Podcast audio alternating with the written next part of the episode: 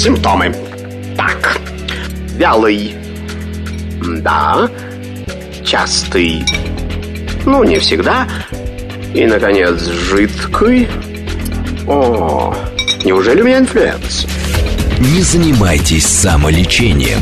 Заходите к Наталье Троицкой на медицинский форум. Лучшие доктора отвечают на ваши вопросы. Программа предназначена для лиц старше 16 лет. Это медицинский форум в студии Натальи Троицкой. Здравствуйте. 29 октября во всем мире отмечается День борьбы с инсультом. И сегодня мы присоединимся к обсуждению этой важной темы. По данным ВОЗ, инсульт является причиной смерти 6,5 миллионов человек в год во всем мире и уступает лишь ишемической болезни сердца. Еще совсем недавно инсульт встречался в основном у пациентов старше 55, 60, 65 лет. Однако вот в настоящее время около трети случаев приходится, к сожалению, на молодых людей в возрасте 30-40 лет и даже иногда ну, более моложе случаи встречаются. Что приводит к инсульту? Можно ли его предотвратить? Ну и как помочь близкому человеку, перенесшему инсульт? На эти и многие другие вопросы ответит наш гость, который на связи с нашей студией, заведующий научным отделением неотложной неврологии и восстановительного лечения НИИ имени Склифосовского. Ганипар Рамазанович Рамазанов уже с нами. Ганипар Рамазанович, здравствуйте. Здравствуйте. Ну, мы так весело начали. На самом деле тема очень серьезная, понятно, но любой врач, он же и психолог, и психиатр в некоторых моментах, и не только невролог, да. Вот, в любом случае знает, что э, к любой теме, особенно серьезной, надо достаточно простым языком рассказать для слушателей, относиться так вот серьезно, но, а, как говорится, с душой. Поэтому сегодня будем мы рассказывать, что такое инсульт, как его обнаружить, какие первые звоночки, может быть, э, ну, у близкого заметить, потому что бывает такое... Кстати, вот есть такое понятие еще микроинсульт, это я вперед забегаю, обязательно тоже про это мы говорим, есть это или нет, или если инсульт, это или инсульт, никаких микро, макро и прочее не бывает. Ладно, начнем сразу. Что такое инсульт? Инсульт. Инсульт – это своего рода мозговая катастрофа, когда наш мозг, являющийся центральным процессором, управленцем всего и вся находящегося в нашем организме, начиная от кровяного давления и пульса, заканчивая э, скоростью роста ногтей, так вот, когда наш центральный процессор, который находится внутри черепной коробки, в нем случилась катастрофа, и катастрофа заключается в том, что э, мозг, головной мозг, э, он должен постоянно омываться кровью, которая доставляется по сосудам. Четыре основных магистрали – это две внутренних сонных артерии и две позвоночных артерии, которые должны постоянно приносить к мозгу кислород, глюкозу, питательные вещества. И что э, немаловажно, также э, продукты метаболизма нашего мозга, так как это очень энергоемкая субстанция, все это должно также с током крови, но уже по венам уходить от головного мозга. Так вот, когда наш мозг недополучил кровь, недополучил кровь по причине, например, тромбоза или окклюзии сосуда атеросклеротической, то мозг испытывает жуткий энергетический дефицит. Это называется ишемическим инсультом. Вот. А также бывает инсульт а, в виде кровоизлияния в мозг. Когда кровь, которая должна по сосудам притекать к головному мозгу, она вышла за пределы этого сосуда ввиду его разрыва, разрыва и проникла в вещество мозга, разрушив его тем самым. Вот два основных вида инсульта, э, которые называются ишемический, если это тромб внутри сосуда, и геморрагический, когда, или кровоизлияние простым языком в мозг, э, когда кровь вышла за пределы сосуда и сдавила вещество мозга, и тогда наш головной мозг перестает должным образом работать. Вот это я хотел простым языком так вот ответить э, на ваш вопрос, что такое инсульт. На второй вопрос, э, который вы задали, угу. какие бывают виды инсультов, ну, я, собственно говоря, тоже уже ответил. Да, ишемический. Забежал, забежал вперед, да. Ага. Э, ишемический и геморрагический. Геморрагический, по-другому, это кровоизлияние, а ишемический это когда ну, внутри сосуда, который питает мозг, случился тромбоз или эмболия. Вот. Угу. А вот, кстати, по поводу ишемического инсульта. Как правило, причина этого инсульта, это сейчас вот как раз к, э, к тромбам, да, вот нас ведет, в общем-то, весь разговор. Так называемые факторы риска или да, причины да, инсульта. Да, вы, конечно, сейчас скажете, вот я точно знаю, артериальная гипертензия. Абсолютно верно. Вот, я прям на вот... Самом деле, на самом да. деле, на самом деле, Инсульт это, э, это клинический синдром, это не совсем самостоятельный диагноз. Инсульт у абсолютно здорового человека он не встречается.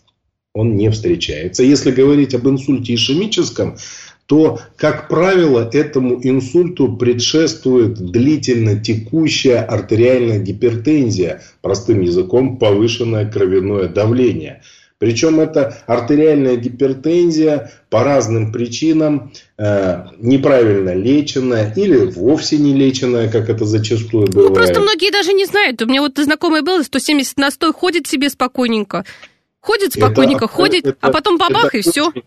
Это очень частая причина, когда человек говорит, ну и что, у меня высокое давление, я к нему привык, у меня ничего не болит. Вообще артериальная гипертензия – это очень коварная штука. Это молчаливый убийца. Он тихонечко крадется, ходит рядом, как шпион, повреждает э, внутреннюю выстилку артерий всех, не только артерий головного мозга, но и сетчатки, которые ну, в глазах сетчатка. Да, да. Очень богато васкуляризируемо. Это почки, это, это все русло, все русло кровяное, все артерии, абсолютно их артериальная гипертензия повреждает. А вот если принимать таблетки для снижения давления, снижать вес, холестерин, видите, вперед забегаю. Да, да, да, да. То всего этого можно избежать на самом деле. Ну, основная причина, конечно, ишемического инсульта – это артериальная гипертензия. А, помимо артериальной гипертензии, это атеросклероз. Атеросклероз, если простым, очень простым языком говорить, то это отложение холестерина внутри сосудов внутри сосудов. Угу. На ровном месте, конечно, без предпосылок этот атеросклероз встречается крайне редко.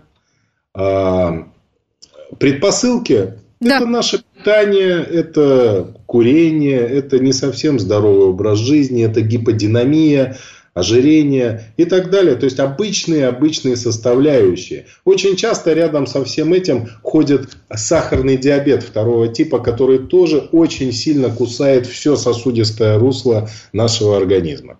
Поэтому контроль трех основных составляющих, таких как кровяное давление, холестерин и э, сахар в крови является основополагающим в профилактике, в профилактике всех э, сосудистых событий. Кстати говоря, не только ишемического инсульта, но и инфаркта миокарда. Теперь о причинах инсульта, которые э, посложнее. Так. Чуть посложнее, это нарушение ритма сердца или то, что называют мерцательной аритмии, ну, правильнее говорить, фибрилляция предсердий, когда м, вообще в сердце есть четыре камеры, две верхних камеры называются предсердиями, две нижних камеры называются желудочками. Они должны сокращаться в определенном ритме, с определенной частотой. У них есть строго выстроенная последовательность сокращений. А вот фибрилляция предсердия – это когда две верхних камеры считают, что они будут жить немножечко э, э, своим, своим, по своим законам. Они сокращаются несимметрично, сокращаются не полностью. Э, и внутри этих предсердий формируются такие завихрение крови. Кровь вообще, которая течет по нашим сосудам, а течет она благодаря тому, что у нас непрерывно всю жизнь работает помпа, которая называется сердце.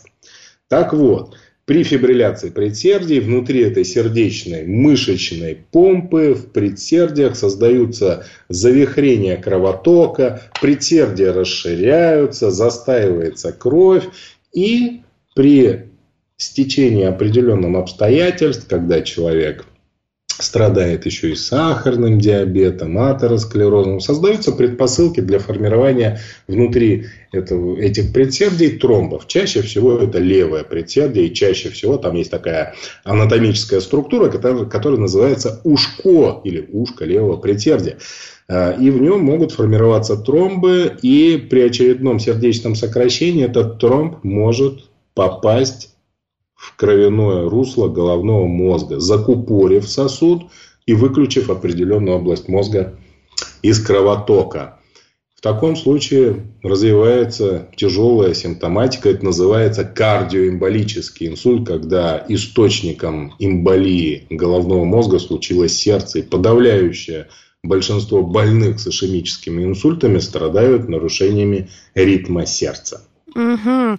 Вот поэтому мы и постоянно говорим и с кардиологами ругаемся, и не ругаемся, и доказываем, что если есть проблемы с давлением, ну, по поводу сахарного диабета с эндокринологами тоже выясняли, что, к сожалению, даже был эксперимент у нас здесь в России, что а, просто брали глюкированный гемоглобин, да, вот, вот у человека, который идет на работу с утра, и оказалось, что 25% выборки не знает, что у них есть сахарный диабет уже. Просто они ходят с ним и ходят. Вот поэтому кстати, вот по поводу профилактики уж раз тогда. А как часто нужно вот сдавать те самые волшебные анализы и необходимые и правильные? Это именно сахар в крови, это тонометр вообще дома, конечно, мы уже призываем давно, что он должен быть, или хотя бы у, сосед, у соседей, хоть где, чтобы периодически хотя бы свое давление знать. Рабочее давление, как многие говорят, кстати, 140 на 90 мое рабочее давление, у меня споры по этому поводу были тоже, хотя я не врач. Я говорю, да нет, нет таких цифр, нет и есть, я себя хорошо чувствую, отстань, у меня все хорошо. Вот, к сожалению, сожалению, вот эти вот моменты, на них очень сильно важно, надо обращать внимание. Как часто вообще какую-то диспансеризацию проходить? Вот для профилактики, а как раз это же все можно профилактировать. Как мы с онкологами говорили, что рак прямой кишки его, это в 90% профилактируемая ситуация, да, если колоноскопию делать и, в общем-то, полипы удалять. Также и по поводу инфаркта, инсульта. Вот мы говорим об этом, постоянно призываем, что это можно профилактировать. Главное собой заниматься, как бы, ну, о себе думать периодически-то. Да, Конечно. Ну, давайте тогда э, поговорим, поговорим о том, э, кому и как часто нужно проверять, э, например, кровяное давление. Ну, если вы юноша или девушка 18-летние, у вас нет ожирения, у вас нет в роду э, людей, перенесших инсульты, инфаркты миокарда, а, у вас нет подозрения на сахарный диабет, то, наверное, раз в полгода а, контроль а, вот этих показателей, которые мы с вами озвучили, он более чем достаточен.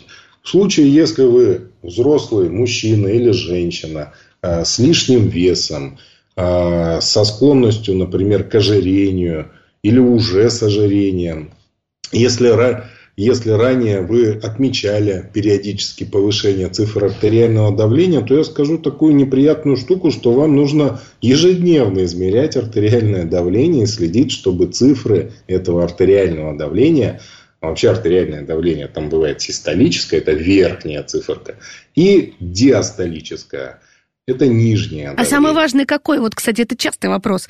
На что важно брать? Потому что верхняя может быть идеальная, а нижняя там 100 с чем-то, например. Знаете, бывает изолированная диастолическая гипертензия. Да, такое бывает, но очень редко.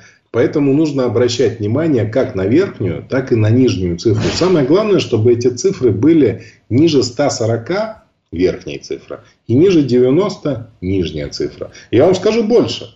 Очень низкое артериальное давление – это тоже очень плохо. И вообще можно, так сказать, упасть в обморок, если у вас очень низкое артериальное давление. Оптимальная цифра, все знают, 120 на 80, 120 на 70. А с возрастом? Просто. А с возрастом? Ганипар Рамазанович, а, говорят же, да. С возраст артериальному давлению не помеха. Понятно. Если человек всю жизнь следил за своим здоровьем, не набирал лишний вес, следил за, сах за сахаром, не злоупотреблял жирным жареным. И вообще вел здоровый образ жизни, не курил, не злоупотреблял алкоголем, то с очень высокой степенью вероятности, с очень высокой степенью вероятности, что и к 60, и к 70, и к 80 годам человек придет с тем, что называется нормотензия. Нормальное артериальное давление – И единственная рекомендация на профилактическом осмотре, который будет рекомендован раз в полгода взрослому человеку, будет продолжать следить за своим здоровьем.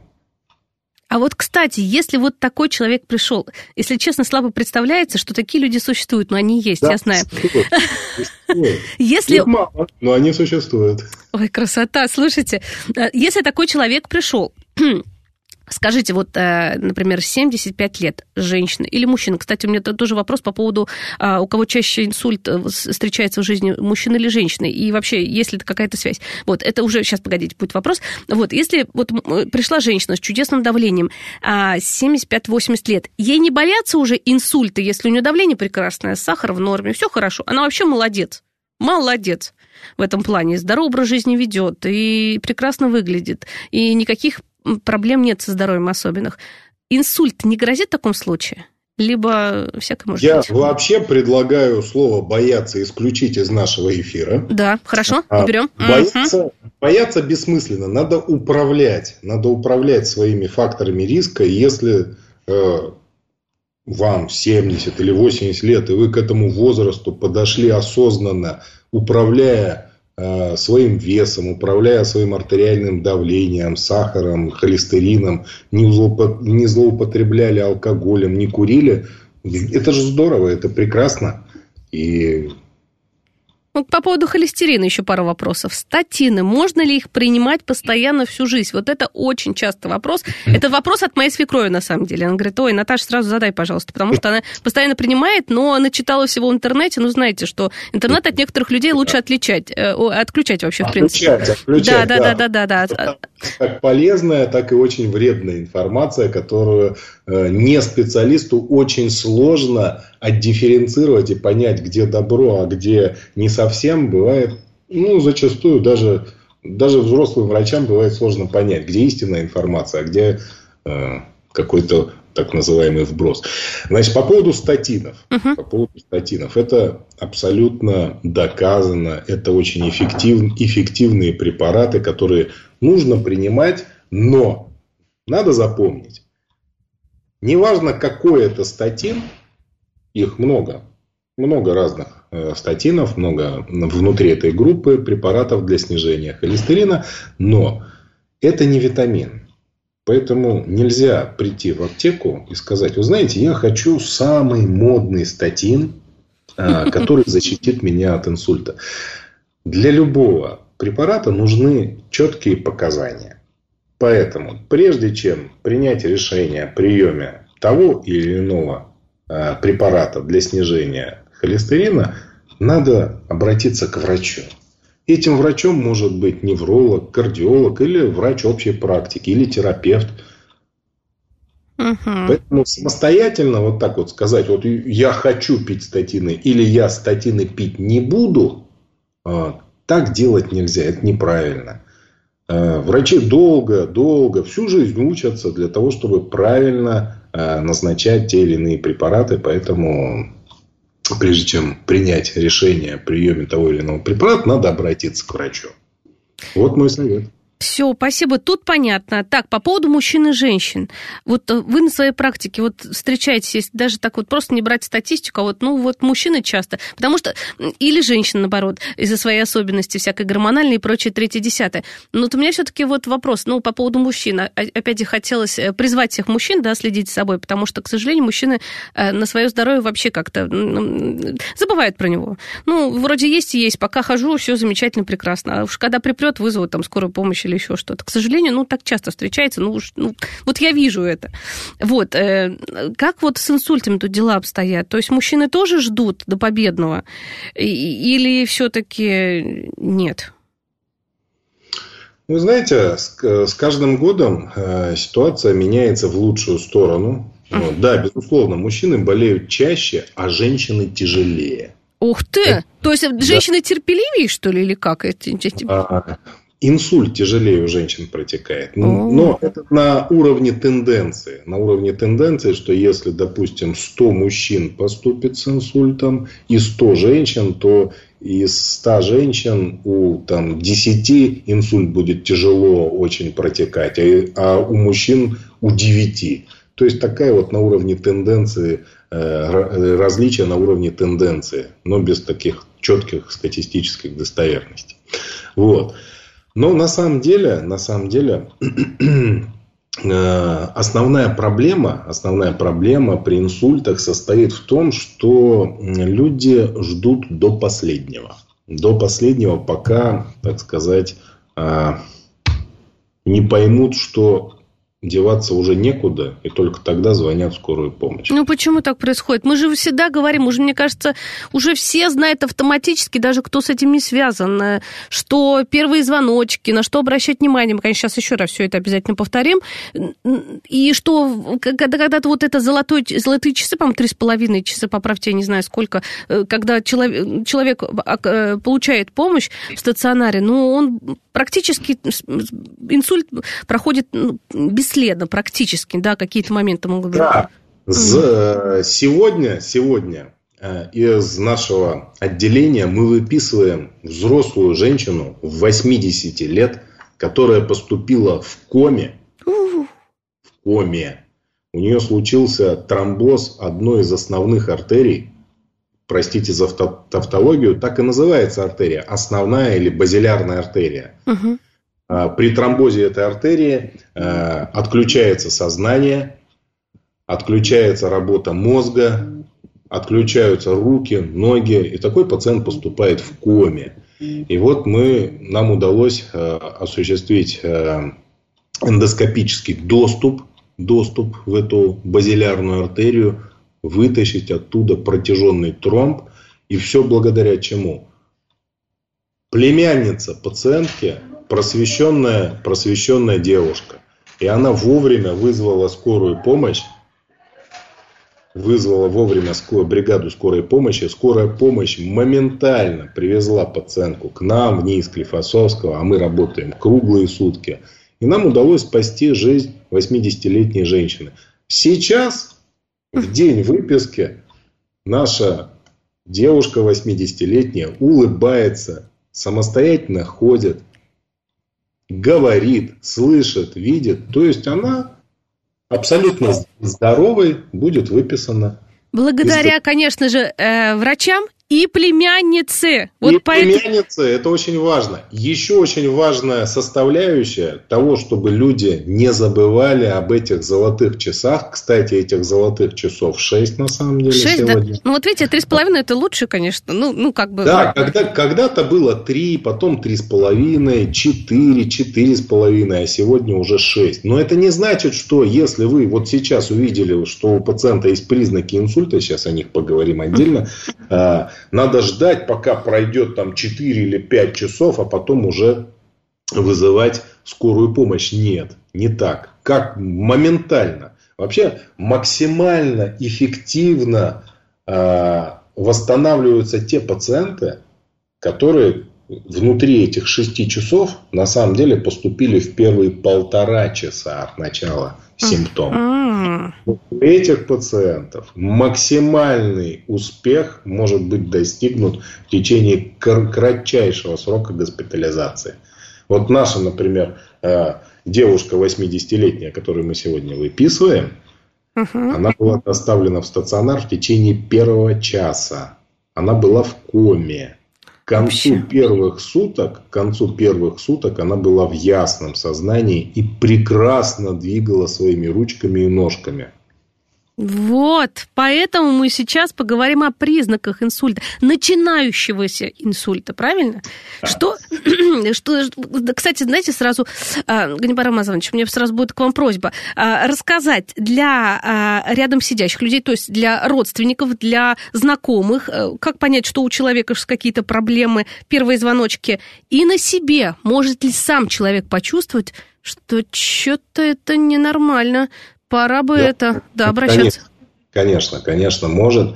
А, вообще инсульт, он никогда не спрашивает, uh когда и куда приходить. Он может случиться у человека, который находится дома, на работе, за рулем, в общественном транспорте, то есть где угодно, в любое время абсолютно он может случиться.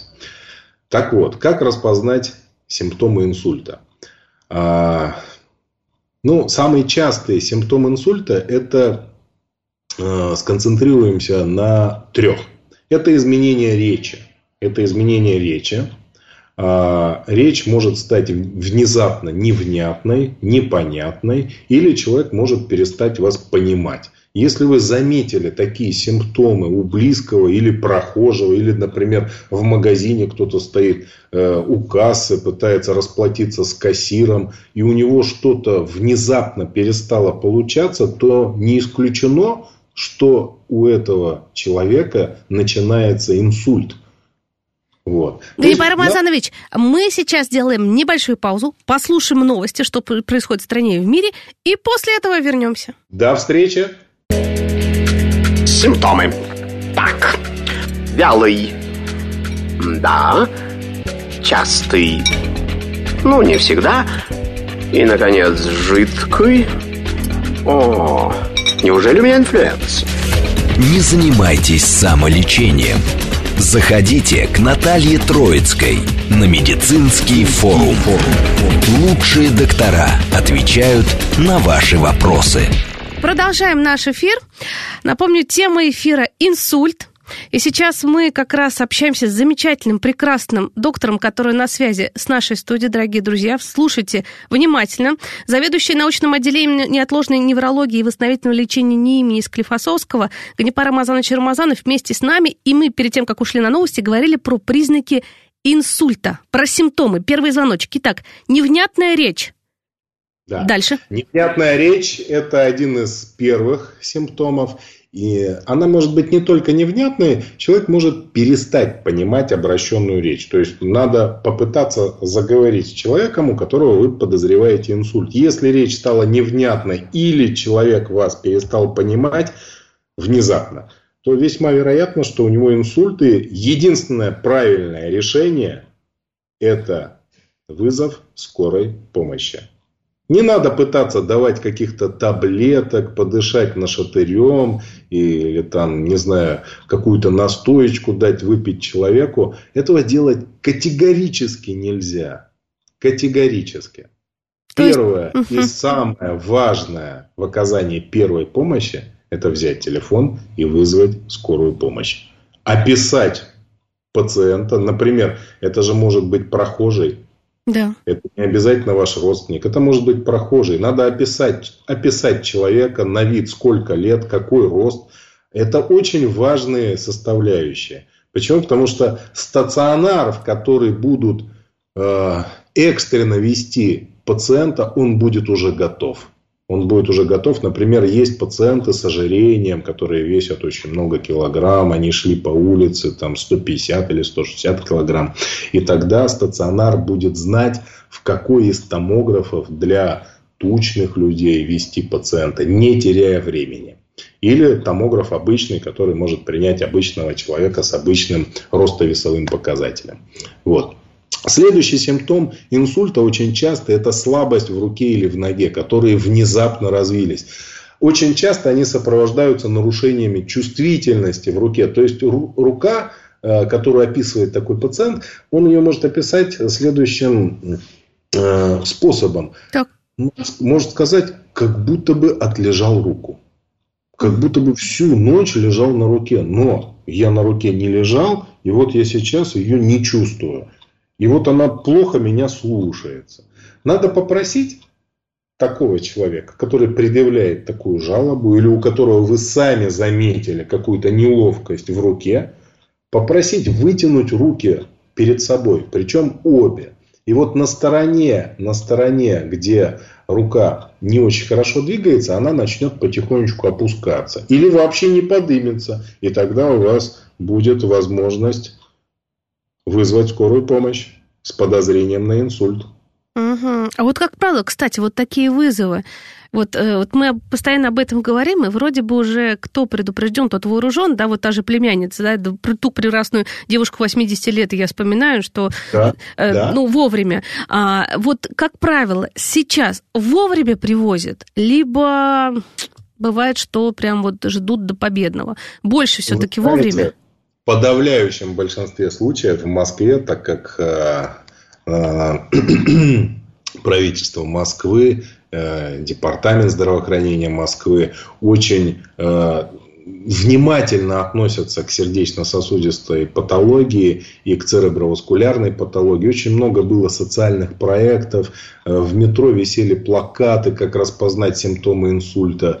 Э, по телевидению очень часто были вещания. Вот сейчас у нас на радио эфир, посвященный э, инсульту и его симптомам. То в большинстве, конечно, пациенты приезжают в первые 6 часов. В большинстве случаев. Но есть 15-20% больных, которые до сих пор приезжают очень поздно. Они приезжают через сутки и даже двое. Ох.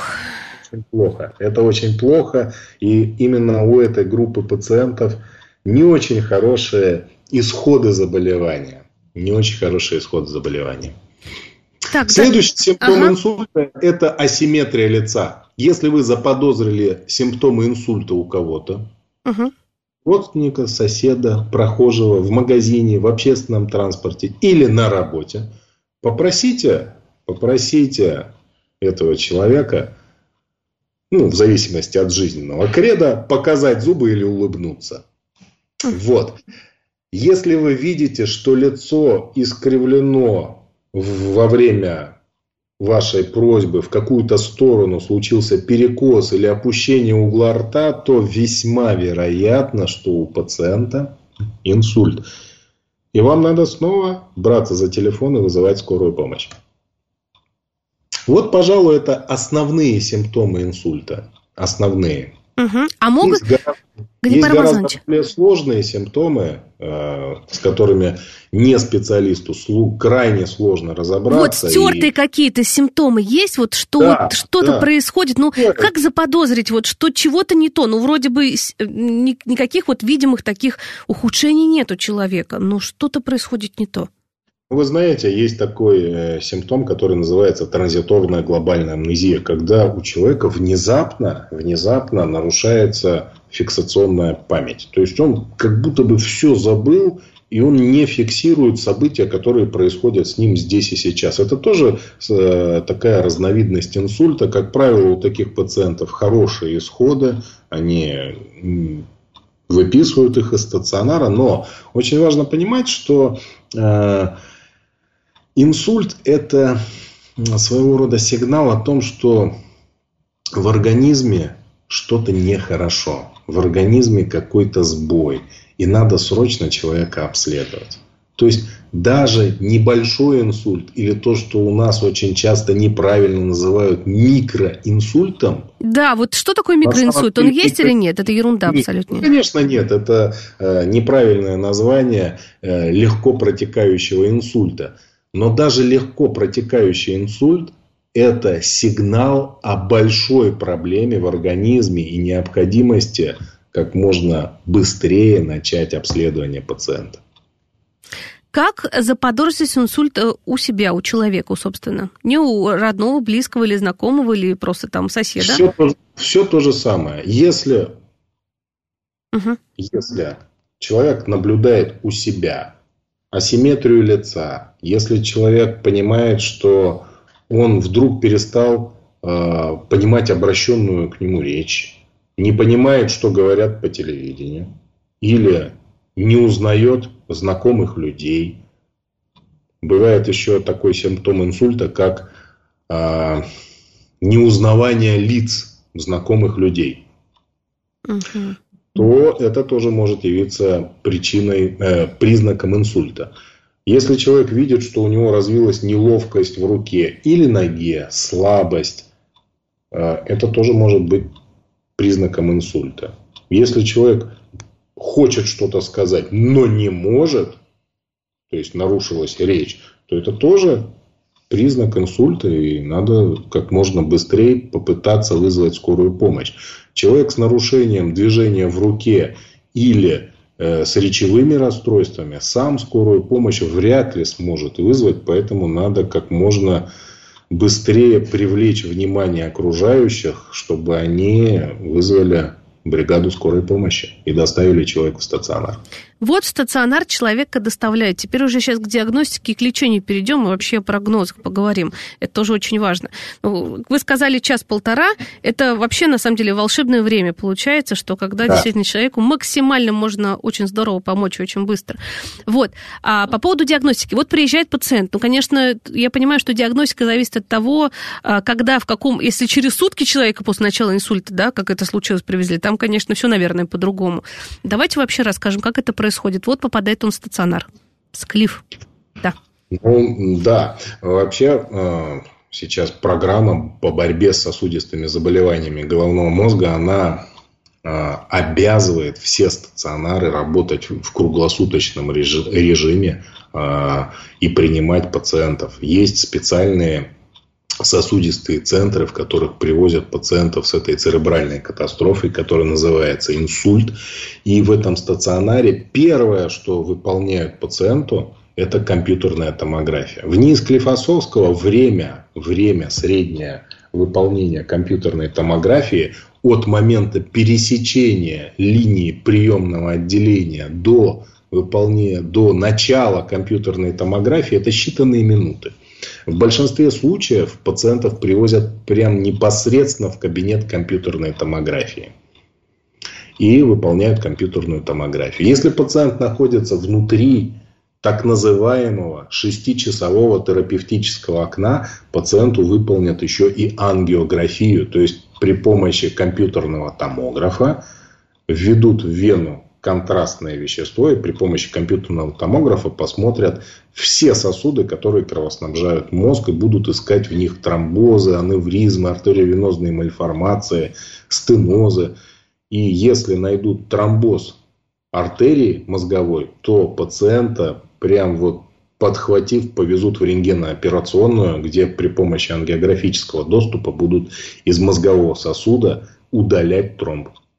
Ого, а как вот, кстати, вот это происходит? Вот лечение инсульта, оно везде, ну, в разных случаях разное, либо, в принципе, там одна такая стандартная, самая важная и главная необходимая там манипуляция? Ну, то, что я э, сейчас озвучил, да. это одна из манипуляций. Одна из манипуляций. Есть пациенты, которым выполняют внутривенное введение разжижающих кровь препаратов, так называемых тромболитиков. Вот. Угу. Это можно сделать в первые 4,5 часа от начала развития симптомов. Если инсульт ишемический, если есть симптомы инсульта, если пациент в первые 4,5 часа попал в стационар, то ему можно провести системный тромболиз, который без ангиографического доступа может растворить этот тромб внутри мозгового сосуда, и пациент выздоравливает прямо вот чуть ли не на глазах. А если геморрагический инсульт? Если геморрагический инсульт, то э, надо опять-таки выполнить компьютерную томографию, выполнить компьютерно-томографическую ангиографию всех сосудов головного мозга. Этого пациента срочно показать нейрохирургу, то есть в течение первых 30-40 минут нахождения в стационаре к этому пациенту придет нейрохирург. Ну, в НИИ Склифосовского на самом деле это менее 10 минут. А, и невролог, и нейрохирург смотрят этого пациента и решают, оперировать, удалять эту гематому или нет. Очень часто причиной геморрагических инсультов являются разрывы так называемых аневризм или выпячиваний сосудистой стенки э, сосудов головного мозга. В таком случае может быть показано вообще хирургическое вмешательство по закрытию этой аневризмы, и оно может быть экстренным. Но там очень много нюансов, обо всех поговорить в эфире, я думаю, будет крайне-крайне сложно. Угу. А вот все-таки Инс, да. Инсульт, вот, вот, ну вот прямо даже по сегодняшнему, вчерашнему, ну вот за неделю возьмем промежуток. Это болезнь пожилых людей, да, вот такое острое состояние, действительно катастрофа э, церебральная. Либо сейчас, вот мы говорили, да, вначале, вот говорила, что статистика такая неумолимая, что много сейчас и молодых, молодых людей 30-40 да, лет. Абсолютно верно. Абсолютно верно. А, инсульт у молодых – это сегодня уже не редкость это не редкость. Ужасно. Да, подавляющем большинстве случаев инсульт у молодых людей, э, он, он тоже не безосновательно случается. Это люди, которые злоупотребляют алкоголем. Это люди, которые не следят за э, весом, за кровяным давлением. Ну и так далее, и так далее. Есть, конечно, внутри так называемого молодого инсульта группа пациентов, которые на самом деле не виноваты в том, что этот инсульт с ними случился. Это пациенты с расслоением сосудистой стенки или с диссекциями. Это пациенты с так называемым открытым овальным окном, соустьем между претердиями, верхними камерами сердечными, где могут формироваться тромбы, и эти тромбы могут мигрировать в сосуды головного мозга. Да, но этих пациентов не очень много, а, поэтому все-таки подавляющее большинство инсультов, в том числе и у молодых пациентов, это а, инсульты, которые случаются по причине артериальной, опять-таки, гипертензии, нарушения ритма сердца, реже, конечно, диссекции. Ну, так вот. Поэтому ну, мы призываем всегда здоровый образ жизни, никакого курения, никакой это жирной пищи, фастфуд. Ну, все равно ведь любит, любит все вот это вот еду, все непонятную, понятное мы все любим. Не хочется там листья салата жевать э, с кефирчиком, а на самом деле это очень... Вы знаете, я очень люблю. Мне очень нравится. Вот, вот, вот замечательно. Будем с вас брать пример. Я тоже люблю, знаете, но периодически какую-то гадость хочется съесть. Но это, когда периодически, это же не страшно, правильно, когда очень редко. Но когда часто, конечно, это уже сложнее. Тем более у нас подростки и молодые люди. Ну, вот культура такая, съел какой-нибудь гамбургер, или он сосиску в тесте, или побежал. Студенты, опять же. Вот тебе и, пожалуйста. Главное, конечно, потом прийти к нормальному образу жизни, к нормальному питанию. Я думаю, большинство так и делает. Послушать сейчас программу, думают, от греха подальше, никакого инсульта не надо. Жизнь после инсульта, какова она? Давайте вот об этом поговорим. Мы, конечно, сказали, что кто попал в первые шесть часов а, а лучше по, по полтора часа. Вот, вот этот промежуток чудесное, прекрасное. Все, все быстро все делают, все восстанавливают, и тут уже практически работа никакая дополнительная не нужна. Если позже, каков тут прогноз? Ну, так как мы уже говорили, что инсульт это не, не то состояние, которое развивается в здоровом организме. Как правило, инсульт это осложнение других заболеваний, нарушения ритма сердца, атеросклероза, гипертензии. Все зависит от того, э, с каким, так сказать, багажом заболеваний, коморбидных или сопутствующих к этому инсульту пришел тот или иной пациент. То есть все зависит от того, сколько составляющих в этом инсульте – если, допустим, это только артериальная гипертензия и инсульт ишемический, то, скорее всего, все достаточно благоприятно будет протекать. Врачи в течение первых 7 или даже 10 дней смогут этого пациента выписать для прохождения дальнейшей реабилитации стационара. Если к этому инсульту привел декомпенсированный сахарный диабет – с показателями глюкозы 17, 20, с фибрилляцией предсердий, застойной сердечной недостаточностью, хронической обструктивной болезнью легких э, и другим коморбидным фоном, то, скорее всего, госпитализация затянется очень и очень надолго, и такой пациент вообще рискует попасть на искусственную вентиляцию легких и находиться на ней неопределенно долгое время. Поэтому инсульт, инсульту рознь. Он бывает разный. И даже вроде бы ишемический инсульт, мы сказали, что тромб. Но тромб может быть в, разном, в разных сосудах и по разным причинам. И в зависимости от того, какой коморбидный фон у пациента, такой будет прогноз.